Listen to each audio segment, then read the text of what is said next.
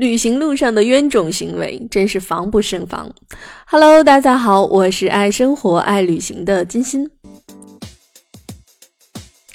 今年的五一调休放假一点都不纯粹，小长假就是为了配合今年的消费复苏、经济复苏而制定的。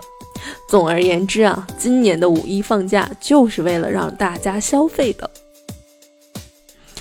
五月三日，文化和旅游部公布了二零二三年五一假期文化和旅游市场情况，全国国内旅游合计 二点七四亿人次，恢复至二零一九年同期的 百分之一百一十九。 在五一假期刚开始的前一天，四月二十八日，上海单日通往全国所有车站的车票全部售光，史无前例。而同时，全国铁路预计整个五一假期将会发送乘客 一点二亿人次，同比二零一九年增长 百分之二十。 而预计日流量最高的四月二十九日更是会超过历史最高峰的 百分之十 以上。今年的五一正式开启了人从众模式，全国最火的城市和景区有种被攻占的节奏，旅游冤种之路也正式开启了。旅游冤种之路第一苦，从买票开始。先是出行返程的火车票，先行一步的计划肯定是很稳妥的，买提前一到两天的票肯定是不用抢的。但是当你打开购票软件的那一刻，瞬间傻眼，别说提前两天的车票了，就连提前三天的车票，好一点的班次也都没有了，更甚的就是连站票都没有了。抢完车票的你，还有第二关在等你，那就是抢景区的门票。很多人心心念念几年的旅游胜地，到了地方发现景区人满为患，不让进了。看着景区人山人海的样子，和自己期盼已久的胜地只有一墙之隔的你，站在风中格外凌乱。旅游冤种路上第二苦，从排队开始。今年的五一假期真是哪哪都是人，到哪都排队，坐车排队，吃饭排队，上厕所都要排队。一天下来，山川水秀没看到啥，看到的全是后脑勺了。去游乐场坐过山车，排队三小时，旋转一分钟。一个地方一天玩不到三个项目就要黑天了，看着几百元的票价，感觉真的是很亏。去小吃街也是哪哪都排队，短则五六十米，长则百十来米，感觉排队领鸡蛋都没有这热情高。最尴尬的就是排着排着，发现自己排错了队，好不容易买上了，发现东西一点都不好吃，看着商家都快乐开花的脸。这么多人，包括我自己，我纯纯是大冤种呢。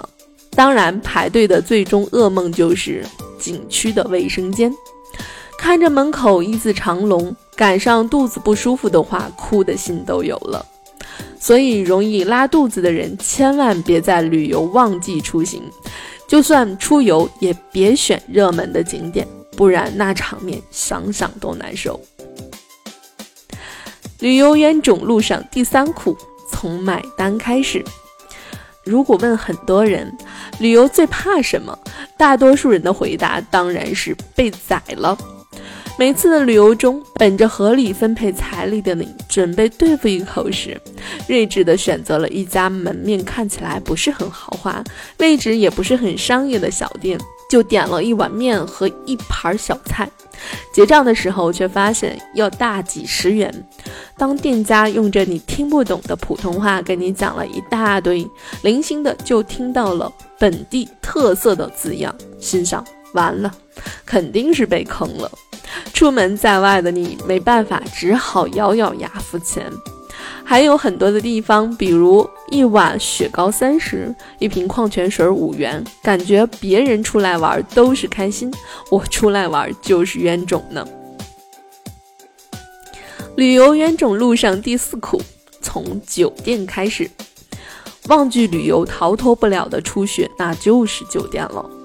涨价咱就不说了，今年不少地方为了防止酒店乱涨价的行为，出台了很多的整治办法。而有些酒店一度开始卖起了大厅沙发票了，什么洗浴、二十四小时餐厅也都是满满登登。而走投无路的你被出租拉着来到了一个不知所谓的民宿，看着这环境，听着那价格，和小伙伴四目相对，想想这一趟，这是旅游吗？这不纯纯的是逃难式类营吗？不知从什么时候开始，旅游从修身旅心的追求身心放松，变成了打卡式的我想去看看。也许是流量造就了疯狂的奸商，但这波疯狂的消费是一个城市的口碑。在各大文旅巨匠为了当地经济疯狂出圈的时候，当你们为了自己生意沾沾自喜的时候，网络发达的时代又能饶过傲慢的谁呢？好日子刚刚开始，反噬的日子却在后面呢。还记得有句话这样说，旅行是心灵的呼吸。合着我这一趟呼吸全是商业的废气，还有流量的残渣，呛得想逃离，回到那个不大却安全且避风的小家。当然回家之前，先把那些把我当成冤种的奸商举报完了再说。欢迎大家点赞评论，多多支持哟。